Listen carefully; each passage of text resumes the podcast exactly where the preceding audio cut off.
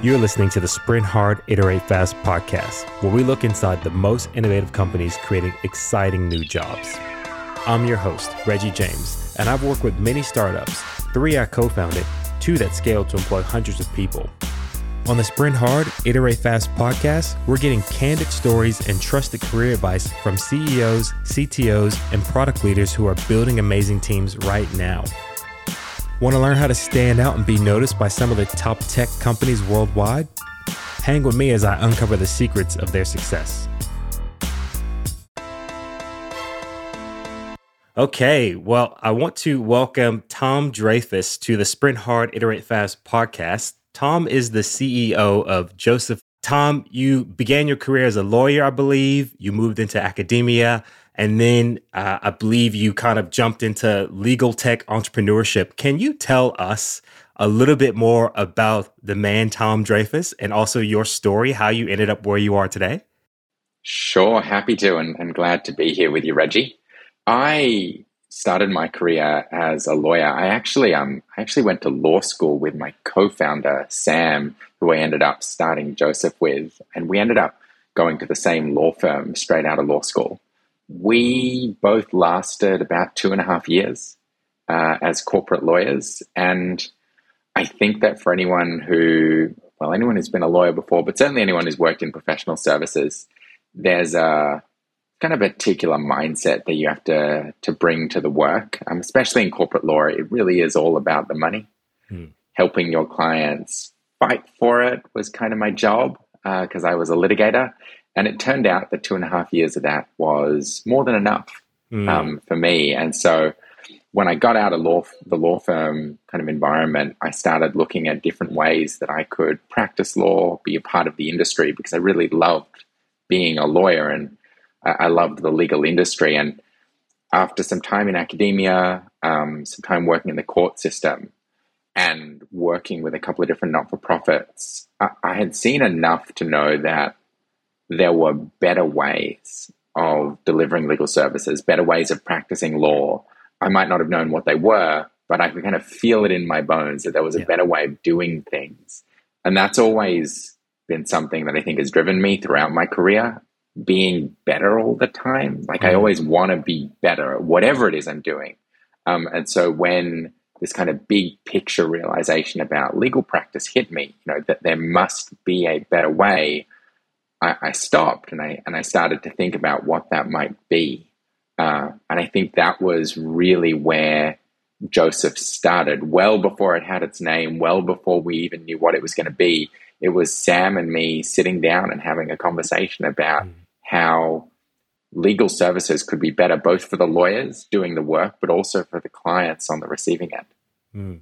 That's really interesting. I think a, a, lot of our listeners, you know, they're kind of might find themselves in the position where they've gone to school for a particular, you know, career mm-hmm. and then found themselves in the position where maybe that career is not as satisfying or re- rewarding as they might have thought it was going to be. You know, how did you kind of manage that pivot that changed from having studied law, having been a lawyer to now, okay, now I'm going to move into, you know, the tech side of this. What was that like for you?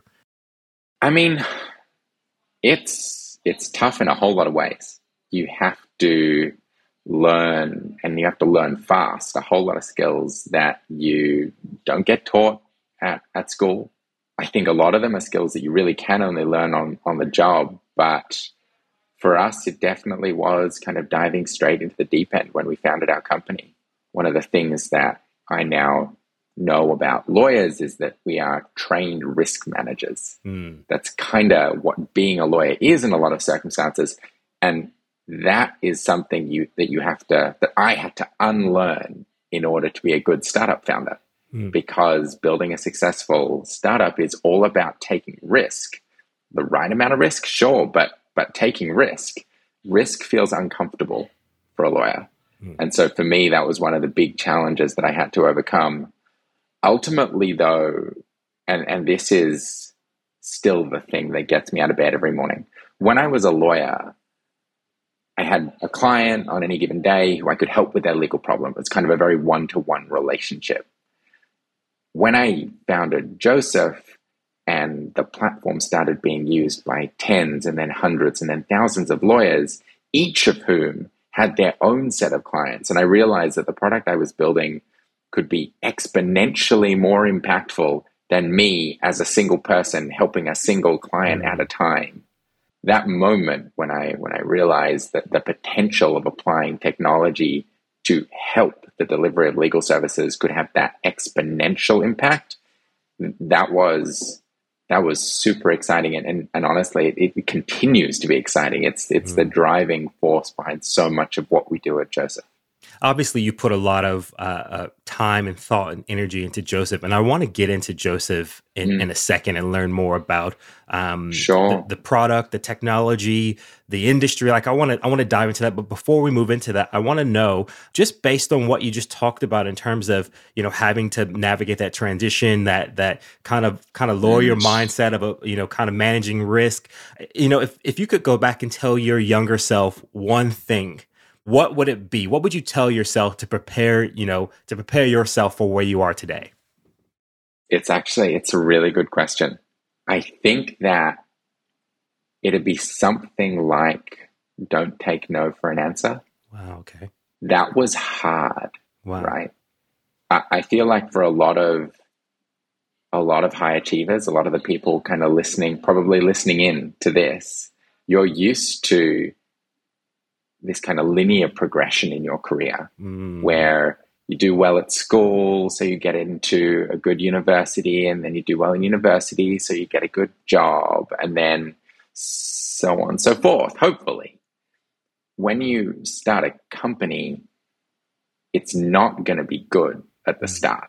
Like, even if your idea is great and you are the perfect person to execute on it, most of the people you, you talk to about whatever it is that you're starting are going to tell you some version of no. Mm. Either like, no, that's not a good, good idea, or no, I don't want to buy that, or no, I don't want to invest in that. There's going to be some version of no.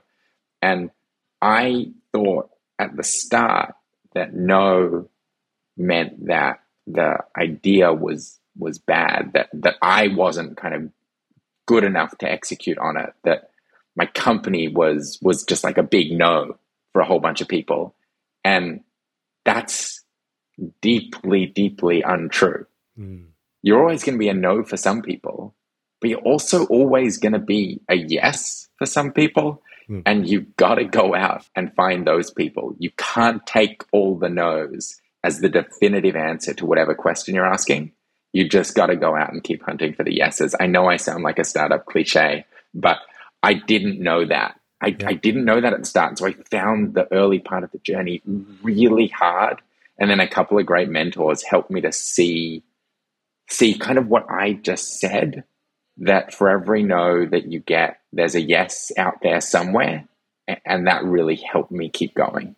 Tom Dreyfus dropping nuggets of wisdom that is fantastic. and that is that is so useful to so many people. And I, I, appreciate your honesty and your vulnerability. I think we we look at startup founders, especially ones that uh, in your position that are, are quite successful. You've you've received, you know, several rounds of funding, I believe. You guys are building a great team, which I want to talk to you about in a little bit. And I, I think the way you deliver that message is super helpful for our audience to understand that not taking a no, understanding that it might not be the right thing for that person, but for someone else. Um, that's fantastic fantastic. That's really good. I love to hear a little bit more about Josef. Like, t- what is Josef? Our audience, I mean, the, sure. the kind of the value proposition is this, we're going to peel back the hood on innovative tech companies. You know, what are they building? What's the team like? What's the culture like? So, can, can you tell us what is Josef um, and what industry are you playing in? Absolutely. So, Josef is a no code legal automation platform. So, what that basically means is we've built a piece of software that is designed to be easy and non technical enough for lawyers to build their own automation tools. So every day, lawyers are out there doing the basics of their job. They're interviewing clients, so asking a whole bunch of questions and gathering information. They are drafting legal documents that help their clients solve whatever legal problem they have. They are working their way through legislation and case law and regulations, trying to work out answers to really hard questions. What they do on our platform is turn each of those tasks into automation tools that can deliver their services at scale. So you've got a client interview, sure, do it once, but then that templated set of questions you can build into an application on mm-hmm. Josef that you deploy out to the next client and the next client, the next client. You've got some template documents that you're used to drafting. Turn those into automated templates on Josef that clients can use to generate first drafts. You have deep knowledge of regulational legislation. Take that knowledge and turn it into an application on our platform that helps your clients make better, more legally correct decisions that apply to their businesses. So we are focused, we're a vertical specific company. So we're focused on legal services and how we make legal better. But within the industry itself, we're solving a lot of problems for lawyers. Mm. That's really fascinating. Uh, can you talk to us about, um, you know, there's, there's been a kind of a, a no code, low code movement mm, for the last few totally. years now. And what you said is that you're focused on a vertical. How does Josef, you know, differentiate itself and compete against other maybe non industry specific no code, low code platforms? Totally. So there are a bunch of different ways that we make sure that we deliver the best possible experience for legal professionals who are who are our target customers. The first is on the product. So we are we're kind of a product obsessed company yeah. because lawyers are notoriously technophobic. I feel like when you ask people like what they know about lawyers, one of the things they might just, you know, say, even if they know nothing about lawyers, is, you know, hates technology. Hmm. Building technology for that kind of end user is is a challenge and a challenge that you can only overcome if you are product obsessed. And so both in the design of our product and also in the feature set that we offer, we make sure that lawyers will be able to solve the specific problems that lawyers have on our platform. Hmm. That's pretty hard for some of those more kind of industry agnostic or generalist no code automation platforms. Mm. The, the second way we do it is actually around the team that we build to help our customers succeed on the product.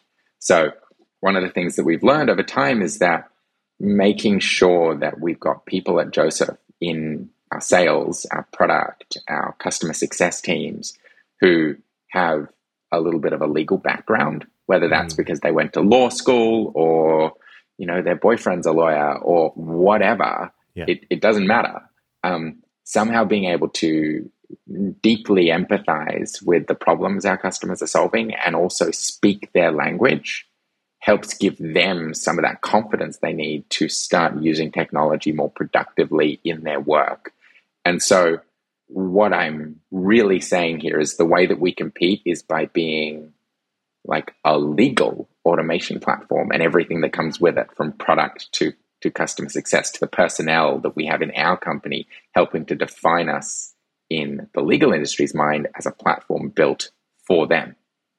Very cool very cool. Do you have any examples of how you guys have had impact already in your industry? How you've mm. you know kind of disrupted how things are working in the in the legal space today totally so you build applications on Josef that automate the delivery of a particular legal service, helping someone to solve their problem. Um, we call them bots. Bots built on our platform have been used just over 300,000 times now to solve problems. Hmm. So if you think about that, that's 300,000 legal problems that have been solved by a fully automated solution wow. built on our platform. Wow. Um, our customers are in Australia, the US, and the UK. And so not only are we having an impact in that kind of pure sort of numbers sense, but also geographically. We were founded in Australia, and so our foothold in the market here is stronger, but we're starting to make inroads in those kind of bigger expansion markets. Uh, so that's that's kind of one of the ways that we look at impact. The other thing that I'd call out though is that for us, the mission remains making legal services more accessible. Wow, okay. So ultimately, what our customers do is that they build automation tools that help to make access to the solution to whatever legal problem their clients have easier. That can be more, that can be quicker. It can be making it available wherever and whenever the client needs it. In a lot of circumstances, it actually just make, it means making it cheaper.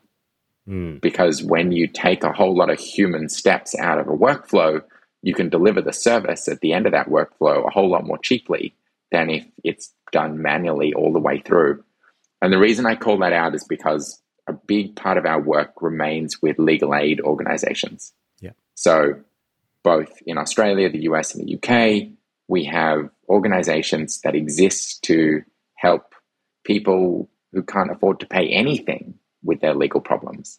And when these organizations use Josef, and there are about 30 of them worldwide using our platform, they can start to deliver solutions to legal problems at scale for people who would otherwise have nowhere to turn for help.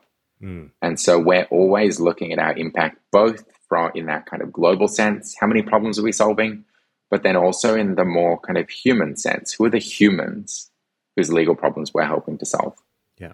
Yeah, that's really good. I, I like that. And I like the dual focus on on impact. So it's not all about you know the the uptake the customer uptake but it's also about you know how how are you impacting people's lives in, in, in a real tangible way totally. i want to get into a little bit more about how you run the business a, a bit more about innovation i think our, our mm-hmm. listeners are really keen to understand you know how you innovate and i guess the first kind of thing i'd be interested in knowing about is how do you balance the need to to move quickly and make bold decisions with the need for mm-hmm. careful mm. planning and execution as a as a as the lead person for Josef? So making fast decisions is one of the things that I think has set Josef up for success. Mm. We pride ourselves on our ability to make the decisions that need to be made fast, fast. Not every decision needs to be made fast or should be made fast. And so before you even get to that question, you have to answer the preceding one, which is what kind of decision is this? Yeah. Is this a decision that I can unmake? Or is this a decision that once made is kind of forever?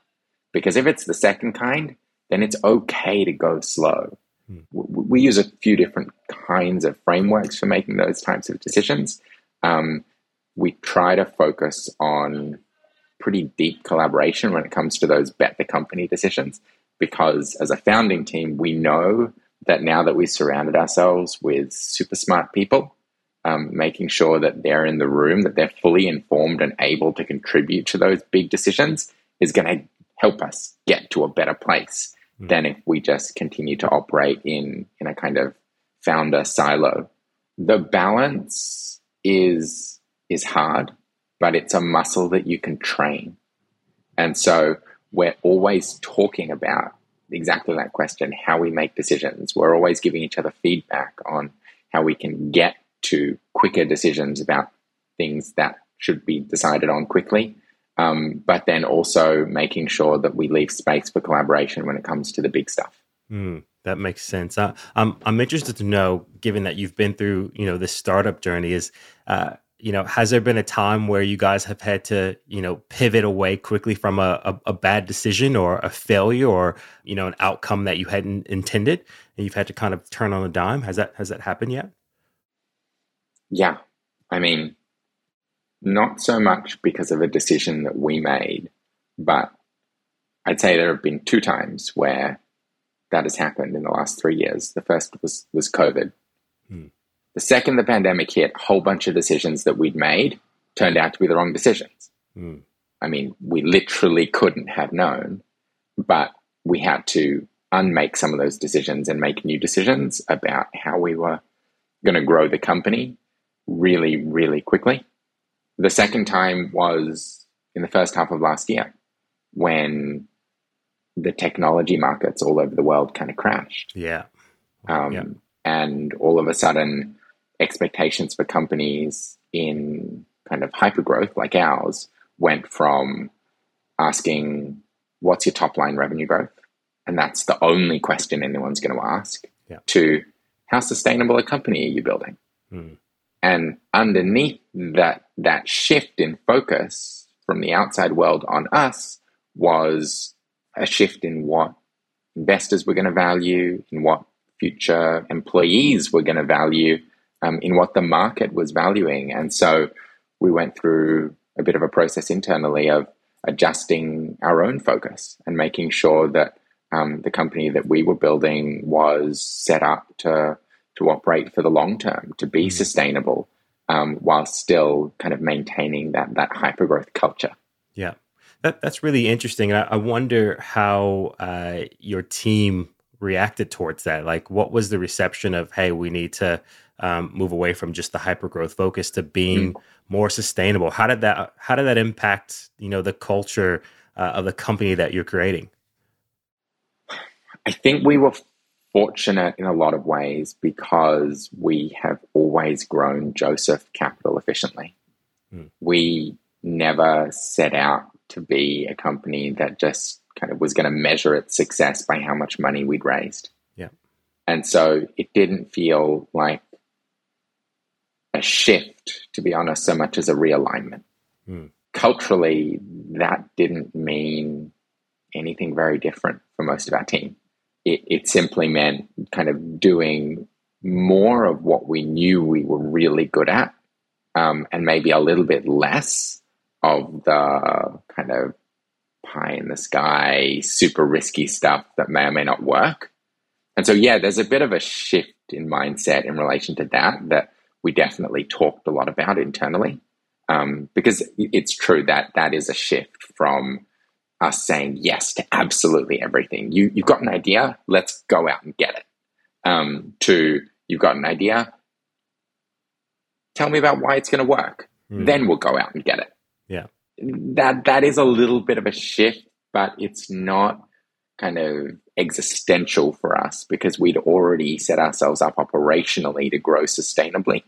Yeah, I think that's probably the best way to answer the question. Yeah, yeah, that makes sense.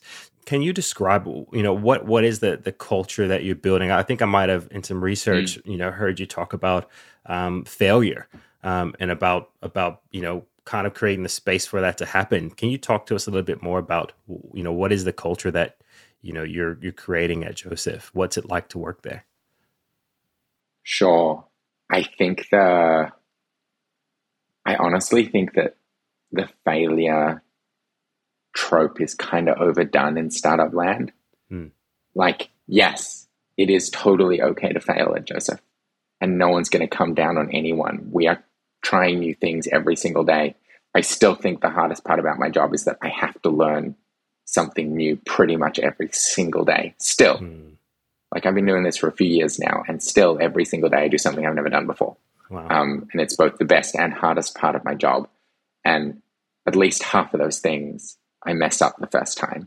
And so, and, and I try to be pretty open about messing up those things so that other people know that it's okay for them to also mess up the things that they're doing for the first time and that they should be doing things for the first time. But the biggest part of our culture and the part that we work the hardest to maintain is honestly, is honesty. Sorry, mm. is honestly honesty.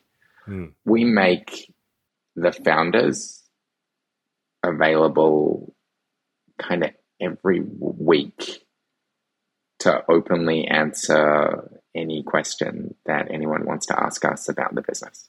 Yeah. Um, we have sessions all the time internally, helping people to understand how to give and receive feedback so that they can bring that value of honesty to work. Uh, the reason I wrap feedback up into this is because it is almost impossible to be honest if the person on the receiving end of your honesty isn't going to take it well. Yeah. Um, and so you have to train that feedback muscle in order to kind of lay the foundations for honesty being one of the, the, the, kind of the core values of a culture that you're building. We found that when we strip back everything else, and we have a lot of other values that are really important to us that are reflected in the way that we work together, in the care that we show for each other, um, in the way that we support each other to do our best work. We found that honesty is the one that if we stay true to, everything else kind of follows. Mm, that's really good. I want to I want to press you on that a little bit. Uh, I'm thinking about like the Ray Dalio and the radical candor kind of kind of honesty. Is that you know is that yeah. the extent that you guys go to to to kind of get to the truth, or is it more of like just creating a space where people feel like they can you know talk about what's really going on. Maybe you could share a little light on on kind of what you mean Yeah, by absolutely. that honesty. It's more the latter. So I think that the the downsides of radical candor for a lot of people are one, feeling pressured to share something that they're not Mm. comfortable with. Yeah. And two, you end up listening to people with loud voices if you insist on radical candor. Mm. Um, whereas if you create spaces in which people feel comfortable being honest um, and listening to other people's honesty, delivered on the terms that are on terms that are comfortable for both sides of that conversation, Mm. we've found that that's a better recipe for creating a, a safe and supportive work environment than simply insisting that no one ever holds anything back in any circumstances. Yeah. Um, so y- y- you're totally right. It is something that you have to manage pretty carefully because there are there are pitfalls to every approach that you can take in this space. Finding the right balance um, is tough, but again, strip it back, and if you create a space for talking about that, like let's talk about how we talk about stuff. Mm. Um, that's not a it's not an easy thing to do but if one of your values if one of the things that you're going to make sure you protect is that culture of honesty then it's self-reinforcing you're going to get better at talking about things because you can talk honestly about how you talk about things we've found that that, that approach works for us Yeah, that makes sense. Tom, I've been in, involved with a few startups, a few of my own, um, some other ones that I joined. Um, none of them as successful or exciting as, as Josef Legal. Um, but one of the things I, I did notice was that the people that you bring on can start to shape the culture as well, and they can start to drive growth in their own ways. Do you have any examples of any employees or teams that have you know really contributed to shaping your culture or driving growth? Absolutely. Um, I mean, I think that you're totally right that when you start a startup and it's just the founders, the company just looks a whole lot like you. You know, um, you're in complete control of internal and external perception and reality. Yeah. Um, because it's just you, and as soon as you start bringing on people to join the team, you you both lose some of that control, but also start to see the the benefit and the growth that comes from new personalities, new ideas, um, and everything that they can bring to the table. One of the places that I really noticed it was when we brought in our first design lead. From the start, we'd only ever had kind of contract designers helping us with the product, helping us with the brand and marketing strategy. Um, when we hired our first design lead, he came in and he embedded a whole new way of thinking Mm. across the entire company. Wow. Um, made sure that it kind of didn't matter where you were or what problem you were solving.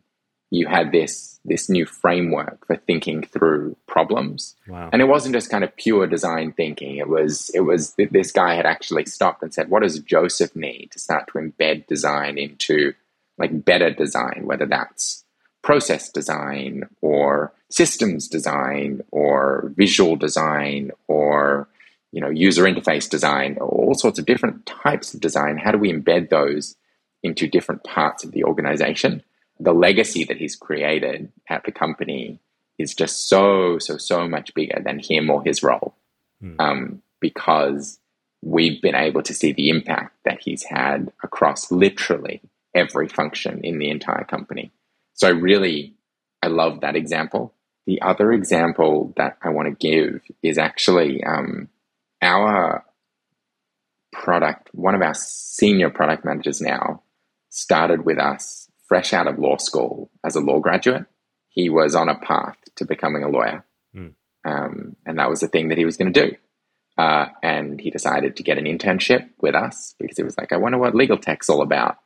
And over the past four years, he has built himself up through a combination of kind of mentoring and training and formal learning that you know we've encouraged him to to pursue and also just his totally insatiable curiosity.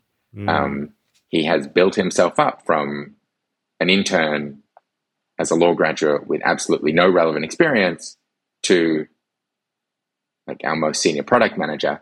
And the reason that I, I highlight him, other than that just being like a, an, an amazing success story, is he embodies something that we love seeing at Josef, which is a willingness to get your hands dirty, to try mm. new things, to kind of not pigeonhole yourself and just say, you know, this is my job.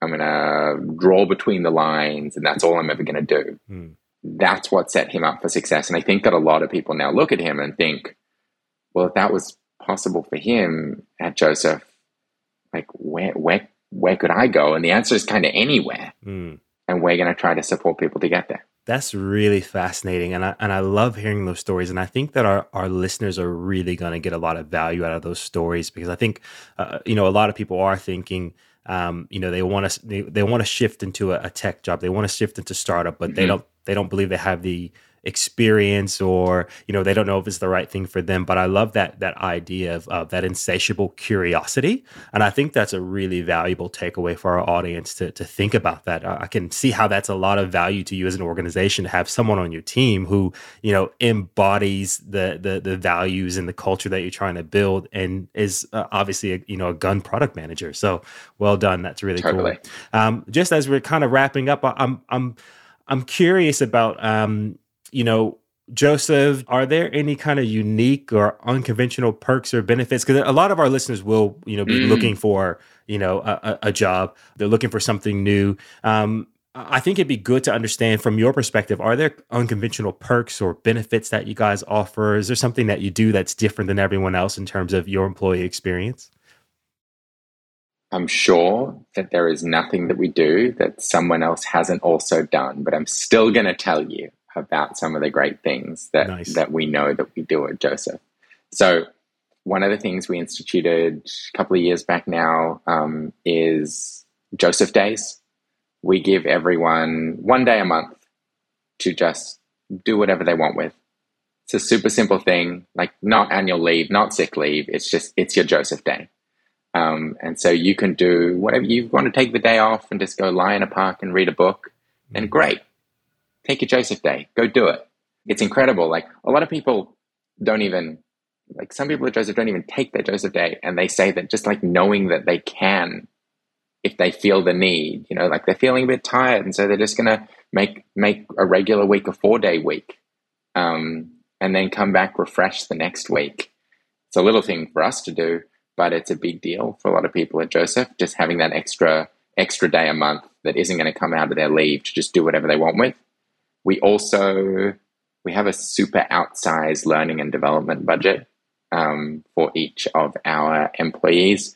And our philosophy on this one, and I know that it's a philosophy that a lot of people share, um, is sure we could not invest in people's learning and development, um, and they might leave, um, but also they might stay, and we won't have invested in their learning and development.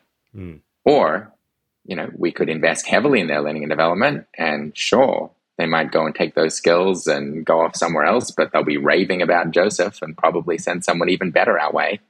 Or they'll grow as people and they'll stay and they'll make the whole company better. Um, and so we, we really do believe in investing in learning and development at Josef. And then the last thing, last year, like what was it?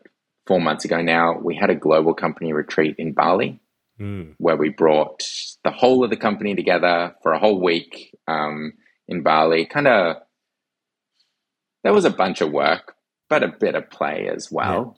Yeah. And so we have a global retreat every year somewhere, well, ideally super fun.